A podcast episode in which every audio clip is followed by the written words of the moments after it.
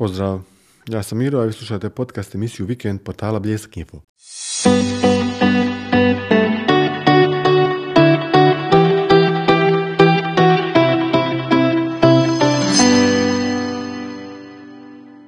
Neizbježna tema posljednjih dana je napad na Ukrajinu i velike promjene koje se događaju na svjetskoj geopolitičkoj sceni.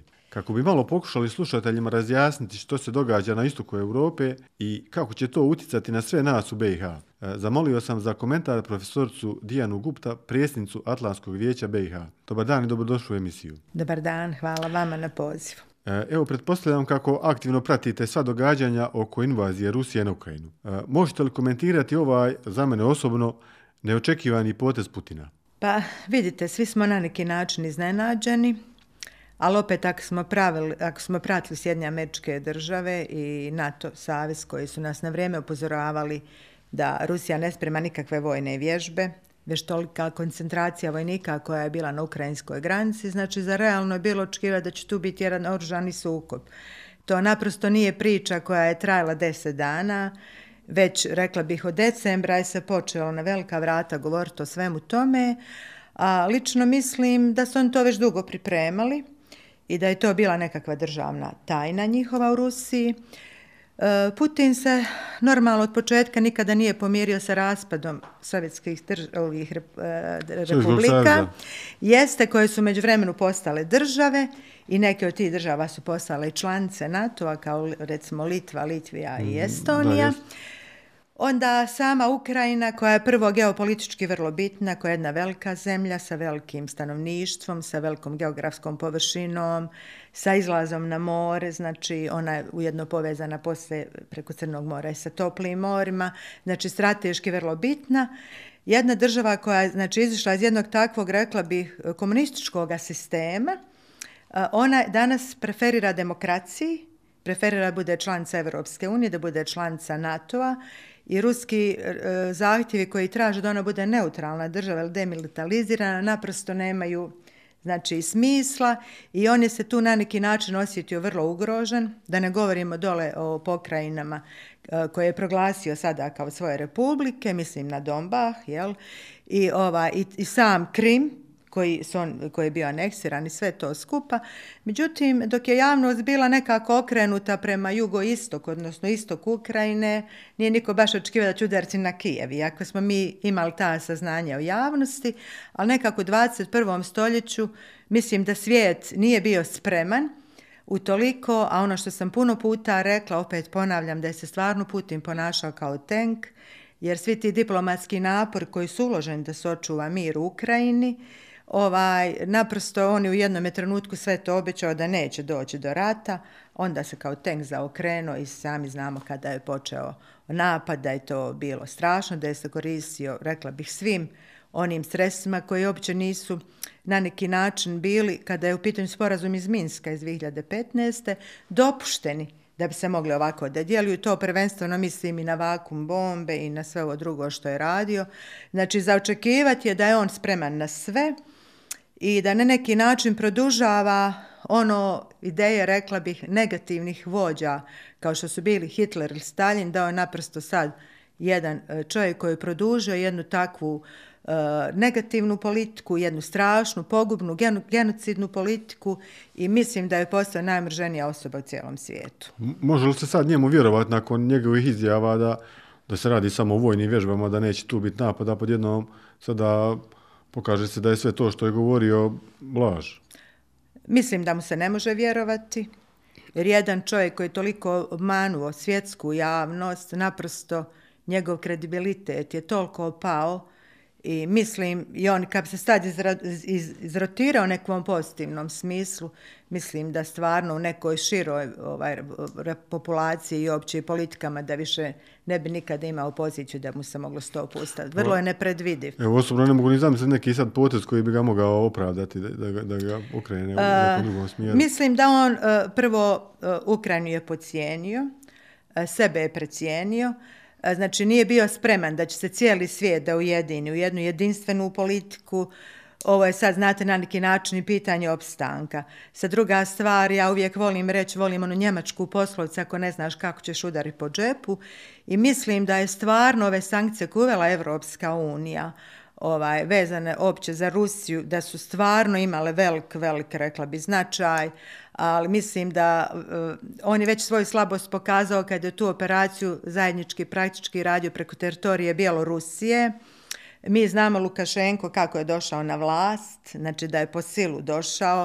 Uh, on je naprosto našao jednog gubitnika za partnera.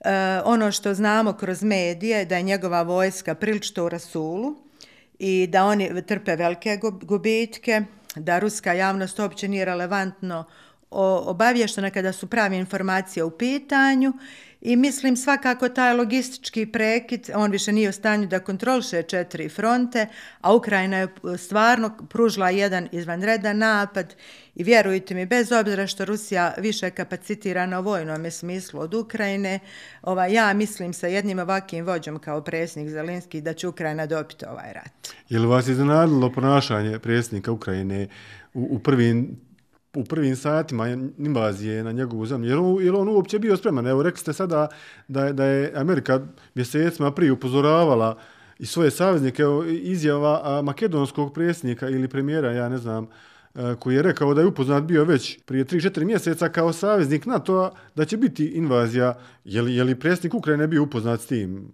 Vidite, niko od nas nije očekivao uključujući i predsjednika, da će stvarno da se ovako radikalno da krene i frontalno.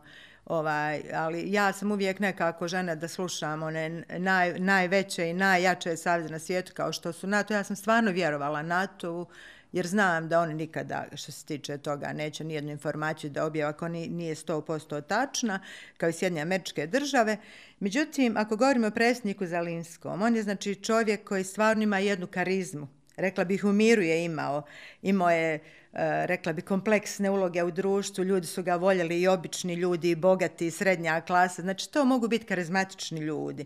Sa druge strane, on je, osim što je jedan pametan, racionalan čovjek, on je jako emotivan čovjek, I on je, znači, po cijenu svoga života odlučio da će ostati u Ukrajini, da će životom da brani svoju zemlju i mislim da taj jedan njegov pocijez dao jednu veliku snagu ukrajinskom narodu ono što sam već drugi dan rata u jednim medijima rekla da će se Ukrajina boriti između života i smrti i mislim da su tamo ljudi stvarno živi štit, da oni to pokazuju.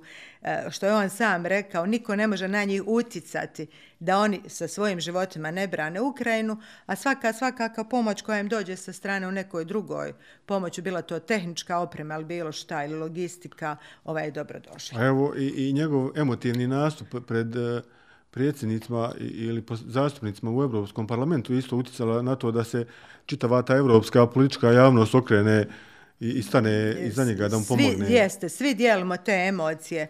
Vjerujte, mi ako smo nekada govorili, rekla bih, o nekakvim ljevicama, desnicama u Evropi i šire i centru i svemu, mislim da se danas sve ujedinilo. Uh, znači, on je potom jedan karizmatičan čovjek što uspio do jedini svijet. I oni možda i neki ljudi koji su bili po strani, oni su sad stali uz Ukrajinu i neko je opće javno mijenje. Evo tako. i ne, Švicarska koja je glasla. Koja jeste. Ja, i, on je naprosto heroj našeg vremena. Da. Evo, na ovo sljedeće pitanje, donekle ste odgovorili u, u, u ovom prvom odgovoru, ali moram vas ovo pitati. E, postoje li Eh, ovo je domen malo špekulacija i nagađanja, ali postoje li nešto u pozadini što nije otkriveno za javnost, a što je dovelo do ovog napada Rusije? Jer osobno svi ovi izgovori koje je Putin eh, naveo dan prije rata, kada je objavio da napada Ukrajinu, djeluju mi neuvjerljivo. Je li postoji možda nešto uza, to je teorija ako neka možda urote ili nešto, neka špekulacija. Vjerujete li vi u te neke skrivene motive za njegovu invaziju na Ukrajinu? Vidite, on je čovjek na čijem licu ne vidite ništa on se ponaša kao džoker što se tiče njegovog lica. E, njemu je uvijek smetalo što Sjedinje američke države najdominantnija zemlja i najjača na svijetu. Znači, Rusija još može hiljadu godina da ide i tehnološki svakako nikada neće stići Sjedinje američke države ako govorimo o državama. Ako opet govorimo o nekakvim vojnim komponentama, to isto važi da Rusija nikada neće moći preteći NATO. Znači, NATO je, e, dopustite, neću sad biti pristrana, sad realistički puno govorim, NATO je stvarno najsavršeniji vojno-politički savez na svijetu i koji u svakom trenutku, svako vrijeme može odgovoriti na bilo koji zadatak koji se pred njega postavi. Mi kada govorimo o sigurnosti u svijetu, mi uvijek nekako gledamo samo na rat, onaj konvencionalni, sa konvencionalnim oružjem. Rat uključuje puno toga. Znači, uključuje i hemijsko navržanje, i biološko, i nuklearno, i konvencionalno. Postavlja se pitanje kada danas znamo u svijetu koliko zemalja znači, ima atomske bombe. Znamo znači, da je devet zemalja zajedno sa Rusijom. E, ja bi postala možda neko pitanje javnosti, ko bi onda mogao sve to da kontrolše? Znači, vidite, mi smo danas u situaciji jedan takav pojedinac kao što je Putin, koji ima izvrnute, rekla bih, vrijednosti, uh, odrekoje se morala, vjere, humanosti i svega, a pritome Rusija ima jednu, znači, nuklearnu bombu. On je, kad je došao do faze da prijeti sa nuklearnim ratom, to je već pokazao svoj slabost, yeah. razumijete? Prema tome, mi ako promatramo globalni svijet, znači, jedini je NATO opremljen, u svakom pogledu da ovaj svijet može da čuva. I zbog toga je bitno da se NATO još više širi. Evo, ovi smo dana svjedoci, mislim, ja ako govorimo o Bosni i Hercegovini, mi smo mala jedna zemlja, ali evo ako govorimo o jednoj, recimo, Švedskoj gore ili Finskoj gore zemlje prema sjeveru, one sad žele, naprosto. Znači, sad je svat na neki način shvatio da moraš doći pred jedne velike sigurnosne kišobrane kao što je NATO i mislim da smo mi u Bosni i Hercegovini stvarno vrlo, vrlo privilegovani, da nas NATO hoće da primi u svoju organizaciju. Mislim da sad tek moramo ubrzano da radimo. Više nego ikada, znači sada je potrebno da BiH ubrza proces pridruživanja NATO i postane Jeste. članica ovoga savjeza. Vidite, ako je Iko puno godina radio na tim procesima, ovaj, da se ubrza ovo sve, onda bi sad bila neskromna. Ja sam bila ta osoba koja sam, znači ne mogu reći, uh, nagovarala ovaj, naše ljude i našu politiku da što prije provedemo ono što se tražilo od nas vezano za NATO procese. Ovaj, I mislim eh, da možda tek sad neko vrijeme da naši političari shvataju da mi, da nama ipak mjesto među najjačim, i najvećim vojno-političkim u NATO, eh, svakako puno je toga na politici. Ovo je jedan proces. Mi smo toga puno već odradili što je NATO traži od nas. Ono što moram da napomenem da smo mi od 2009. godine u partnerstvu za mir Također smo u PARP-u, u ovome programu, znači za asistenciju, podršku, kada je u pitanju NATO Savez, to je jedan program koji uključuje znači, jedno partnerstvo, e, jednu reviziju svega programa, jedne, rekla bih, pomoći kolektivne sigurnosti kolektivnog programa. Tu uključuje još puno toga. Uključuje također obuku naših oružanih snaga, Znači, vi morate znati da su naše oružane snage u Bosni i Hercegovini i ove misije koje su uradili, što misije pri NATO mirovne, što pri UN-u. U Afganistan što si Jeste, da. gdje smo slali, znači, u Afganistan, i u Kongo, i u Mali, ovaj, da je to bilo pod potpunom asistencijom NATO-a. Znači, naši vojnici u Ministarstvu odbrane, oni su obučeni, čak i policija, po standardima NATO-a i da ne govorim koje su nam podršku dali u tehničkom smislu kada govorimo recimo o vojnoj opremi, o avijaciji, o tenkovima, o svim onome resursu što je potrebno jednoj zemlji. I šta je još onda ostalo da trebamo uraditi? Da, da... E, pa vi znate da smo mi dobili saglasnost od predsjedništva za izradu prvog godišnjeg nacionalnog programa, takozvani program reformi, neki su ga zvali AMP, evo ja da lakše bude, ovaj, to je program reformi.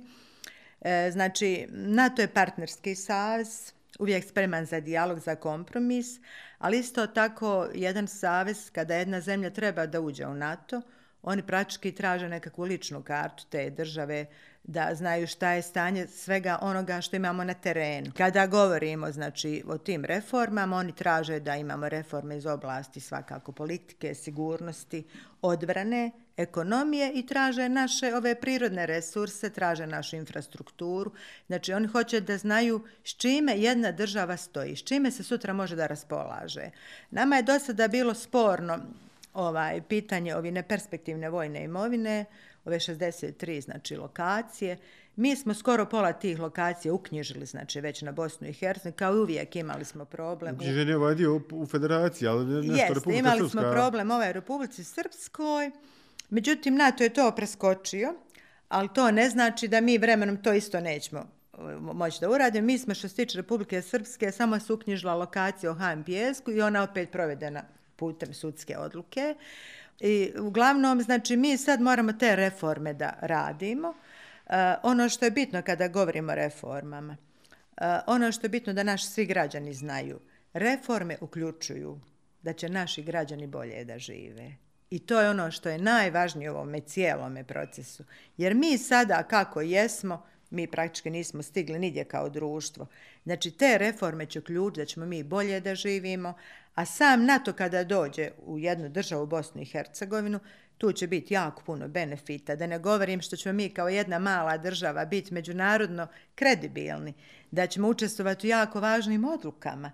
Danas smo, recimo, učestvovali u, u, u UN-u gore u vijeću ovaj, sigurnosti kada je bilo da se opredijelimo da li je ovo bila agresija ovaj, Rusije na Ukrajinu, pa smo dali glas znači, da jest. U, tako isto kada sutra budemo članica NATO-a, mi ćemo moći da odlučimo mnogim, mnogim stvarima i Bosna i Hercegovina će imati jedan, rekla bi, visoki rejting jedan visoki međunarodni kredibilitet. Evo, možete li malo o našim slušateljima objasniti kako su to snage Eufora u BiH i, i ovaj sad dolazak 500 vojnika koji se poklopio isti dan kada je počela agresija Rusije na Ukrajinu pa je izazvalo dosta pomutnje u nas među našim građanima? Ovako, znači, e, mi e, potpisom Dejtonskog sporazuma Bosna i Hercegovina se obavezla da ćemo pripadati odnosno da će naša službena politika biti opredjena velikim savezima kao što su NATO i Evropska unija, kao ekonomski savez.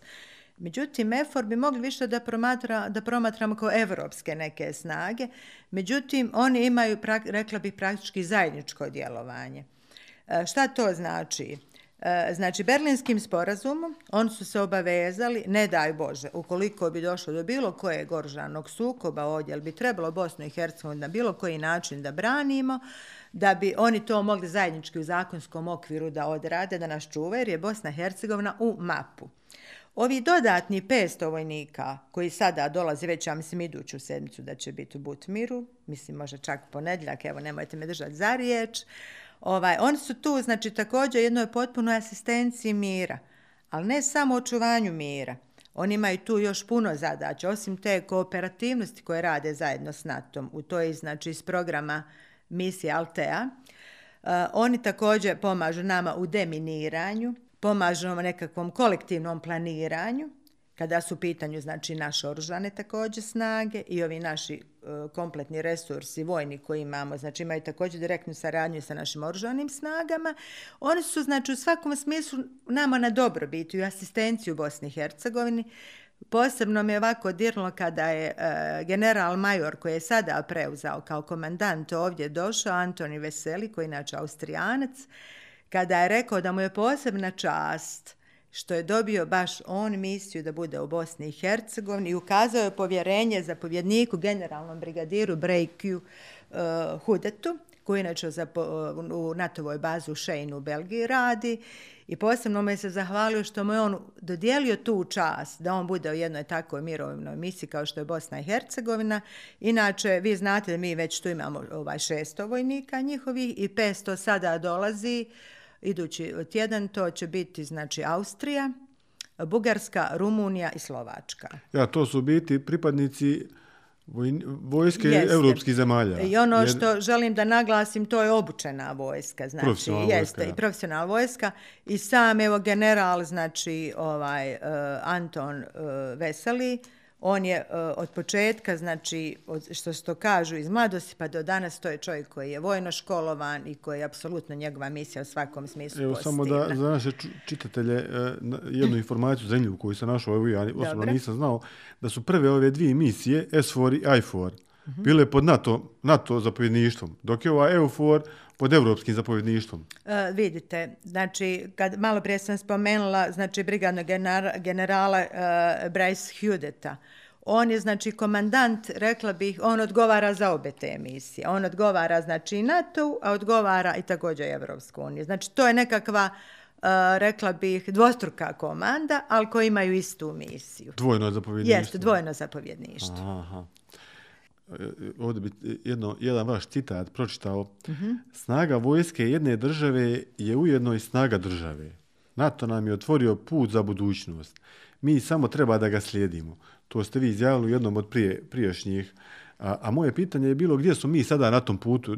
Ja, jedan dio smo već odgovorili, ali evo onaj, ima li, ima li neka nada da možemo reći, ne znam, za pola godine, jer mm -hmm. tamo sam pročitao i kad smo mi potpisali ovaj partnerstvo za mir, obećavali su nam odmah, smo rekli za dvije godine, ćemo, ali te dvije godine su davno prošle. Pa imali prošle. smo odmah poslije sporazum u Talinu. Ja, pa bilo je dosta ti neki sporazuma. Pa vidite, znate šta je politika sve, ovo, znači ovo je političko pitanje u državi, ali ono, e, ja sam tu konkretno izjavu dala, e, kada je neko, mislim, od čelnika iz Republike Srpske, kada su rekli u jednoj emisiji dijaloškoj koja je bila, kao da Bosni i Hercegovini nije potrebna vojska razumijete, i da bi mi trebali da rasformiramo oružane naše snage koje smo, znači 2006. smo mi objedinili u jednu zajedničku vojsku znači koje smo dobili praktički iz tri ove naše nacionalne skupine ovdje. Znači dobili smo jednu našu vojsku, rekla bi Bosnu i, u Bosni i Hercegovini, naše oružane snage. I onda je se neko poslije, znači, našao srpski predstavnik iz reda njihovog naroda, rekao da mi vojsku ne trebamo, da je to skupo. Onda sam ja na to dala repliku da mi kao država nikad ne možemo biti jaki ako nema svoju vojsku. Znači, vrlo je bitno da vojsku modernizujemo, da je profesionaliziramo. Mi u oružanim snagama imamo jako puno starog naoružanja kojeg mora da se riješimo, što prije moramo znači da budemo ino, inovativni, da pratimo. Za jednu ovako državu slabe ekonomije kao što je Bosna i Hercegovina, mi bez asistencije Sjedinja američkih država, NATO-a, Turske, Njemačke, Francuske i velikih zemalja, mi naprosto ne bi mogli, znate, da dosegnemo takvim. Znači, oni su nam puno pomogli što u tehničkom smislu, što u ljudskim resursima, to prvenstveno mislim na obuku. A isto je se tako stoji produžila na našu graničnu policiju. Znači, to su nekakvi paralelni, rekla bih, procesi. Naša granična policija – ovaj, oni naprosto ne bi mogli da imaju toliko tehničke opreme da mi to nismo dobili u Sjedinje američke država, Njemačke, NATO-a, Turske i Španije i tako ti zemalja koji su nam više ostruko pomogli i tako mi jačamo našu državu. Međutim, svakako ono, kako postanemo članica što prije, onda sam pretpostavljati s čime ćemo sve biti ovdje opremljeni i da ćemo stvarno biti jedna onako respektabilna vojska. Koliko ste upoznati sa trenutnom stanjom oružanim snagama BiH? Pa rekla sam vam što se tiče ljudskih resursa, naša je vojska potpuno opremljena. E, kada je nedavno član predsjedništva Republike Srpske govorio da će kao vojnici i oficiri iz reda srpskog naroda tražio da se povuku oni su, znači, praktički se oglušili na to, nisu željeli da odu. Znači, vojska je se duboko profesionalizirala. Niko ne može sad na njih više da utječe da oni iziđu iz oružanih snaga. Da ih pozove na bunt neki. Jeste, nešto, i mislim, ovaj, e, naš ministar Sifet Počić, da on jako dobro vodi ministarstvo odbrane, e, da je jako dobro upoznat sa svim procesima, e, svakako, proračun ovaj koji mi dobijamo za oružane snage Bosne, on nije dostatan, Ali evo ja se nadam da će vremenom i naša vlada da ćemo naći vremena i za neka dodatna evo, sredstva. Vidjeli, vidjeli, smo, vidjeli smo kako je Njemačka reagirala povećanjem vojnog proračuna. Al, Možemo li to očekivati u BiH? Da vidite, meni često ljudi kažu ovaj, ja, pa kako bi mi mogli da praćamo odbranu. Odbrana nikada, vjerujte mi, nije skupa. Ako se uzme u obzir šta mi dobivamo dugoročno. I onda neko kaže kako će Bosna i Hercegovina da sutra te troškove pravda. Pa mi kad budemo članica jednog NATO savjeza, mi smo već kredibilni, mi smo već kao država sigurni. Znači to je poziv investicijama da dođu ovdje da ulažu. Evo ja postala protiv pitanja ko bi ulagao jedno ovako nesigurnu državu posvađanih politika, gdje nemamo konsenzusa, evo ni kad su pitanju nekakve stvari koje su naprosto, rekla bih, humane i populističkog tipa, koji bi svaki jedan realan human čovjek usvojio, mi se svađamo oko To je u biti da garancija ulaganja, sigurnost Jest, ulaganja. Jeste, apsolutno, apsolutno, jedna garancija ja. ulaganja. Evo, morat ćemo malo otići malo dalje od BiH i dotaći se pitanja uticaja uh, Rusije na Balkanu. Prije svega mislim na Srbiju i entitet Republiku Srpsku. I koliko će na to uticati ove posljednje promjene koje su se dogodile na svjetskoj, na svjetskoj sceni. Vidjeli smo evo e, promjene na Vučiću, ovim posljednjim događanjima i pritiskom koji je sada on izložen. E, a evo, pratio sam i dosta e, komentara na ponašanje Dodika i njegovo napuštanje sjednice prijesništva. Kako vi to komentirate? Kako gledate na to sve? Vidite, Rus, Srbija, oprostite, je isto od 2009 članica partnerstva za mir. I Rusija isto članica partnerstva za mir. E, najveći dio civilnih vježbi kopneni vezano uz NATO se baš događaju u Srbiji. Znači, on ima jako dobre te partnerske odnose. Ako mi opet pogledamo ovaj, rekla bih, naš e, zapadni Balkan i opće ovaj dio Evrope, mi smo ovdje u kompletnom NATO okruženju. Znači, mi prirodno pripadamo jednom takvom savezu, nemamo nikakvih poveznica e, dalje koje Dodik govori. E, čak kad je Srbija radila jednu vojnu vježbu, mislim da je to bilo prošle godine sa konvencionalnim oružjem, onda su želi da prikažu i vazdušno kako su oni, kako su oni, oni su ovaj, povukli bili ovaj, M17 iz Rusije, koji nije mogao da dođe u Srbiju, ukoliko nisu dobili dozvolu od članica NATO-a, jest, a onda je to Bugarska bila u tome. Znači, E, mi ako u tome smislu nemamo apsolutno nikakve poveznice sa tim. Rusija je pokušavala na neki način, smetalo je pogotovo kada je Crna Gora 2017. ušla u NATO, ovaj, svi su tada u to vrijeme govorili, ma neće to biti, ja sam jedina znala 100% da će Crna Gora da uđe u NATO. Pa onda dugo isto uh, Grčka je kočila vezom za Sjevernu Makedoniju, vi znate, preko 20 godina. Ali onda je se jedan put našo rješenje, dobilo je svime Sjeverna Makedonija, Makedonija, rekla bih, posle toliko godina svega ušla. Mi sad ovdje u Bosni i Hercegovini, Ja uvijek kažem, mi smo prilično kompleksna država na Balkanu zbog ovih nacionalnih naših politika koje se ne koriste za dobrobit društva. Znači, e, ono što bi bilo univerzalno za sve tri naše nacionalne grupe, da mi moramo da mislimo kako ćemo biti sigurni i kako ćemo ekonomski da obstanemo u državi. Znači, te dvije stvari naš političar nisu prepoznali. Nadam se da ovo sad što se događa, će im to biti jedna velika opomena.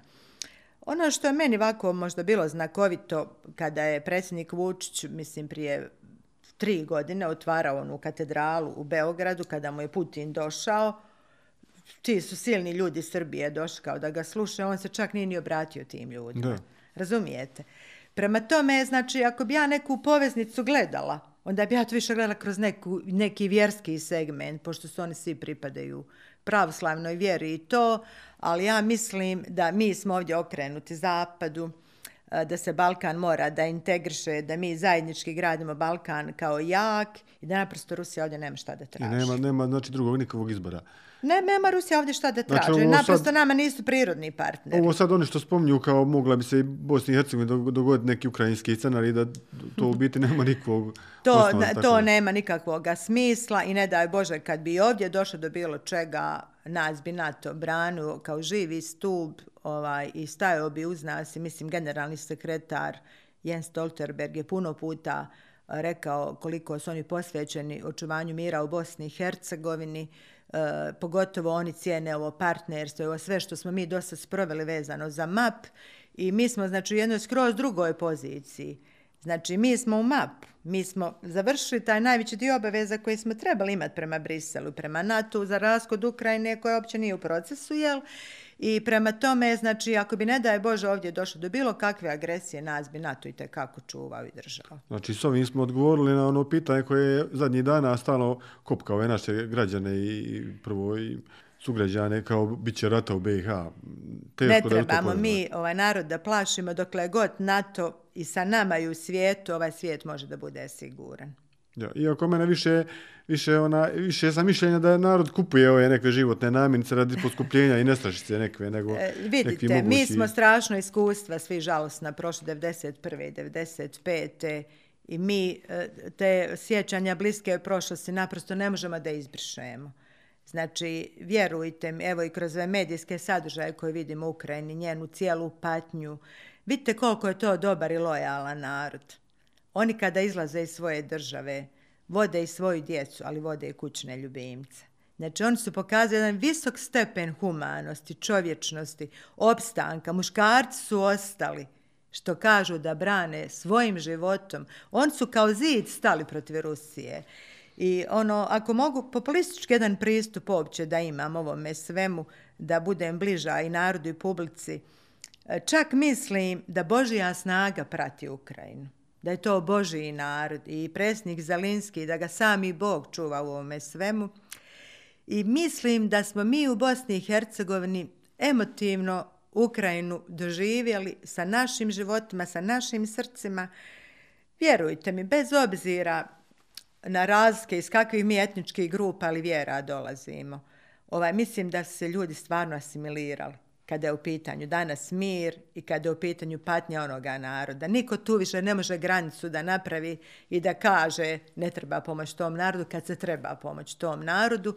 I mislim da će stvarno Božija snaga dati i ovaj ujedinjeni svijet da će Ukrajina pobijediti. Ja, pa evo, ja osobno se nadam da će što prije zaustaviti ovo prolijevanje krvi bespotrebno na, na, na Ukrajini. Ali evo, za, završni, za završnicu ovog razgovora moram postaviti jedno pitanje odnosa između Turske i Rusije.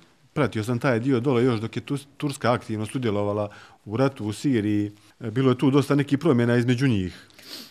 Prisjetimo se obaranja e, ruskog aviona u Siriji, pa onda atentata na veleposlanika Rusije u Turskoj e, Andreja Karlova, pa do navodno obavještani podataka od strane Rusije kojima je spriječeno zarobljavanje Erdogana prilikom pokušaja vojnog puča 2016. godine.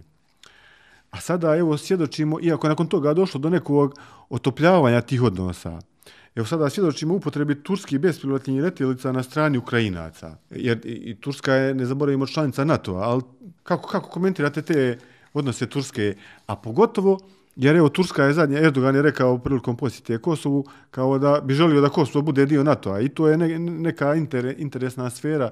Prvo, jednu, jednu stvar koju stvarno želim, sad ću možda malo da ovo sve ispersonaliziram, ovaj, presnik Erdogana jako puno cijenim, poštujem i volim kao lidera. I mislim da je puno prvo napravio za svoj narod, da je Tursku apsolutno ojačao i to je jedna zemlja koja ima 90 miliona. Ne trebamo zaboraviti da je Turska na 49. nastao Sjeveroatl 1949. nastao Sjeveroatlantski savez, već četiri godine posle toga, 53. Turska je postala. Znači, ona nije članica od jučer. Ono što morate da znate, u politici uvijek ljudi imaju i nekakve ekonomske odnose i ove i one. Međutim, kada dođe da vi stvarno morate da se opredijelite, eh, NATO članice priča istim glasom, istim jezikom i istom politikom. Prema tome, ja nikad nisam sumljala jedne sekunde da Erdogan kao jedan pravedan čovjek, ovaj, kao što jeste jedan predsjednik koji i nama ovdje puno pomaže u Bosni i Hercegovini i Balkanu, ovaj, da neće osuditi, on je te kako osudio znači agresiju Rusije na Ukrajinu i sasvim je bilo prirodno da će se on staviti na kraj Ukrajine, to uopće nisam dvojila. I vjerujte mi, ako i Turska bude trebala da unese bilo kakve sankcije u Rusiju, da će on to sigurno odrešto da uradi. E, ja njemu vjerujem, on je mudar čovjek, on isto tako dobro poznaje Balkan, znači nije slučajno rečeno da bi on Kosovu pomogao, Mislim da je Kosovo isto, Albanci su puno patili zbog te represije koje su doživljavali od Jugoslavije od Srbije. I mislim Kosovo se zborilo za svoju demokraciju, izgradili su se i ta baza NATO-a koja je dola u Kosovu, to je jako bitno za cijeli Balkan i za nas sve. I svakako ovaj, ja želim da mi eh, radimo što više na tome smislu da mi isto priznamo Kosovo, Vi znate da Bosna i Hercegovina zbog ovoga konsensusa koji nismo dobili u predsjedništvu, sva tri člana, da mi nismo priznali Bosna i Hercegovina Kosovo. I naprosto ja, evo, koliko bude mogla ovim što radim, uvijek ću raditi na tome da Bosna i Hercegovina što prije prizna Kosovo i mislim oni su bitni, bitni su da i Bosna i Hercegovina prizna kao državu i još je bitnije da uđu u NATO što prije. Da, evo, da kažemo da za ovu bazu Bondestil na Kosovu, To je jedna od najvećih baza, je li tako, uh, voj, američki vojni baza pod zapovjedništvom Kejfora smještena u blizini Uroševca, na istoku Kosova. Pa možemo reći po, ovom, po ovim svim informacijama da onda Kosovo i je već u NATO, s obzirom koliko ima... Moglo bi se reći, tamo se isto radi, znači kompletna obuka njihove vojske, njihovih vojnika, Kosovo u, u, u, znači, učestvuje u svim, rekla bih, ovim procesima vezani, zato jako su dobro involvirani. Puno sam puta bila dole I ja sam naprosto impresionirana Kosovom pa i Albanijom. Pa ispred nas na tom putu u NATO? Da. Oprostite? Jesu, jesu oni ispred nas na putu u NATO? Ili... E, pa vidite, Bosna i Hercegovina, mi smo došli do kraja. Znači, Jednom mnogom smo bili. Je, mi smo, mi smo u predsoblju, rekla predsoblju. bih, i mi smo, znači, ipak sproveli bez obzira na ovo sve što je se dogodilo. I, e, pazite, e, mi ovdje isto na Balkanu moramo da pratimo Hrvatsku. E, znači, Hrvatska članica je NATO-a i Evropske unije. Znači, od 2009. je članica NATO-a, 2013. Evropske unije. Mislim, evo i ovim krizama koje se događalo vezano i za COVID, da je Hrvatska pokazala koliko je jaka zemlja. I danas ako vi promatrate jednu Hrvatsku u Evropi, ona kompletna država sa resursima, sa svime, sa cestama. Jedna država koju bi mnogi zavidjeli, a da ne govorim kada je samo u pitanju demokracija i kada je u pitanju odnosi prema, prema manjinama u Hrvatskoj, oni su pokazali jedan veliki stepen ljudskih prava, demokracija i svega, I mislim da nam Hrvatska stvarno može ovdje biti ujedno jedan veliki partner, a svakako naš najveći partner u Bosni i Hercegovini koji nam čuva leđo Sjedinje američke države i onda ove članice Evropske unije i NATO svakako. Da. A vi ste i predsjednica Atlantskog vijeća u BiH. Možete li nam malo predstaviti rad i ulogu ove udruge? A, znači, Atlantsko vijeće je naslonjeno na Atlantic Treaty e, organizaciju u Briselu, koja ima zadatak da promoviše u svojim matičnim zemljama, znači NATO vrijednosti, da priprema javnost, društvo, obrazovanje, politiku, da za vrijednosti NATO-a i koliko je bitno da budemo jednom tako važnom sigurnosnom ključu kao što je NATO, odnosno kišobranu sigurnosnom. I, I svaka država, znači prije već to nije postala članca, ali ili jest, ona već ima taj svoj e, savez, Znači ja na neki način javno djelujem kako bi na neki način propagirala te ideje i važno je koliko je to dobro za društvo, a najvažnije je svakako da politiku ujedinimo i pomirimo i da obični građani, građani shvate koliko je bitno prvenstveno sigurnost, mir, jer ono što kažem kada govorimo o miru, to je stvarno danas ekskluzivno svakoga društva. O miru ne možemo samo govoriti kada nemo ratni sukoba, Mir uključuje sve, znate, i ekonomiju, ljudska prava i kako živimo, i da li imamo poplave ili nemamo, da li imamo požare, zemljotrese. Znači, puno je ti zadaća na koje mi kao jedno malo društvo Bosne i Hercegovine ne bi mogli da odgovorimo.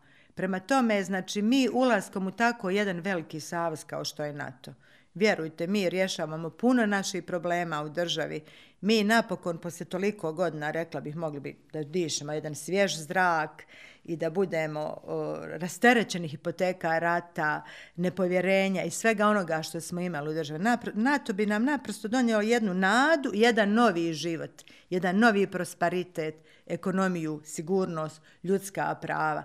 Jer mislim, e, kako god mi danas gledali e, podjeljene politike na Balkanu, ja promatrajući povijest, mislim da smo mi na Balkanu ipak veliki narodi i da imamo šansu da gradimo jednu veliku zajednicu, prvenstveno da se odlučimo pomiriti, da damo jedni drugima šansu.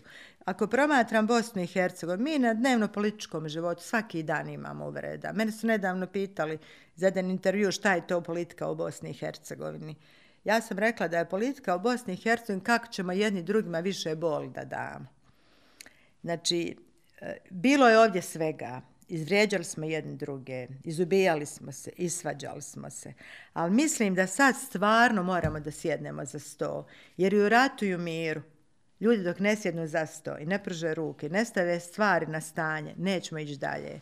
Zato mi je vrlo bitno da političari ovdje oproste jedni drugima za sve one strašne riječi koje su izrekli jedni prema drugima, da se okrenem. I svaki narod ovdje ima neku boljku, znate. Hrvati su nesretni zbog izbornog zakona. Bošnjaci su nesretni jer se plaše da će im suze država. E, ne priznaje se zakon o negiranju genocida. Srbi se plaše ako budu percipirali u nekoj široj policiji u Bosni jer će biti izbrsani, da su na neki način stigmatizirani zbog prošlosti rata. A pritome ništa nisu uradili da se izvine što neko radi o njihovo ime. Razumijete? Prema tome moramo graditi jednu kompromisnu politiku. I, ova, I ta kompromisna politika uključuje da se svak treba odreći svoga ega za bolje stvari za društvo. I mislim da mi stvarno trebamo medijatore u Bosni i Hercegovini, ne samo sa izvana, već i domaći ljudi koji su intelektualci, koji su humani, stručni, da pomognu da se te politike znači, ujedine. Znači, kompromis sa svih strana i prime neki koji će nam pokazati pravi put. Jeste. Mislim da, da je nama stvarno malo ostalo da mi taj most složimo. Nekako smo stalno u kružnome ovaj toku. Možemo li mi to sami, bez ti nekih stranaca, Pa vidite, eh, evo i zadnji pregovori u Neumu koje smo imali. Ja znam da je gospodin Palmer i gospođa Einhor da su stvarno došli sa najboljim ovaj, idejama da nam pomognu. I toliko puta su ovdje dolazili ali naprosto, znači, mi kao da nećemo da jednog milimetra ostupimo od nečega. Ništa od kompromisa, znači. Ništa od kompromisa. Znači, mm. me ja pohvaljujem što je gospodin Radončić i Kona koji su uključili u to, ali ja nalazim da smo mi tu trebali uključiti šire, pa ako hoćete možda i nas iz nevladnih organizacija, pa sve političke strukture i opoziciju. Opozicija se sakrla, ostala je u Sarajevu. Ne može se niko sakriti, vjerujte mi, kada se e, određuju važne stvari u jednoj državi. Jer Bosna i Hercegovina neće ići bez hrvatskog naroda. I mislim, ako se to pitanje ne bude riješilo vezano za izborni zakon, ovaj, da i Hrvatska će stajati tu negdje po strani. Znači, mi to moramo riješiti iz razloga što je Hrvatska puno puta pokazala da ona partner ovdje u Bosni, da će nam pomoći. Mi ne možemo jedno bez drugih.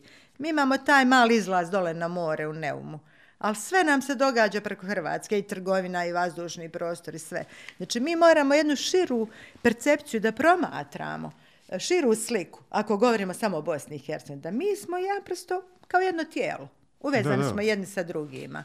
I zbog tog je bitno da ovo shvatimo ozbiljno, jer mislim, dok, dok god jedan narod ovdje ne bude sretan, nećemo ići dalje. Puno sam puta rekla i za zakon Sedić Finci, da je se on davno trebao da sprovede, možda ne bi ušli ovu stupicu koju jesmo, traži se od nas bar pet minimuma tih presuda vezne za Evropski sud da provedemo. Ali mi moramo, znači, poštovati zahtjeve jednog naroda. Jer ne može država kren dalje ako jedan narod nesretan. Znači, mi tu moramo grad kompromisnu politiku. Da. Pa evo, za kraj, nadam se da će političari svojim pri, primjerom pokazati građanima kako se radi i, i, i kompromisom uh, ubrzati put BiH u, u Evropsku uniju i NATO gdje nam je mjesto. Je li tako? Slažete li se s tim za kraj? NATO nam je na prvom mjestu, to nam je imperativno. Pa tako, ta, I to nam je naš najvažniji vanjsko-politički cilj, jeste, a Evropska unija svakako.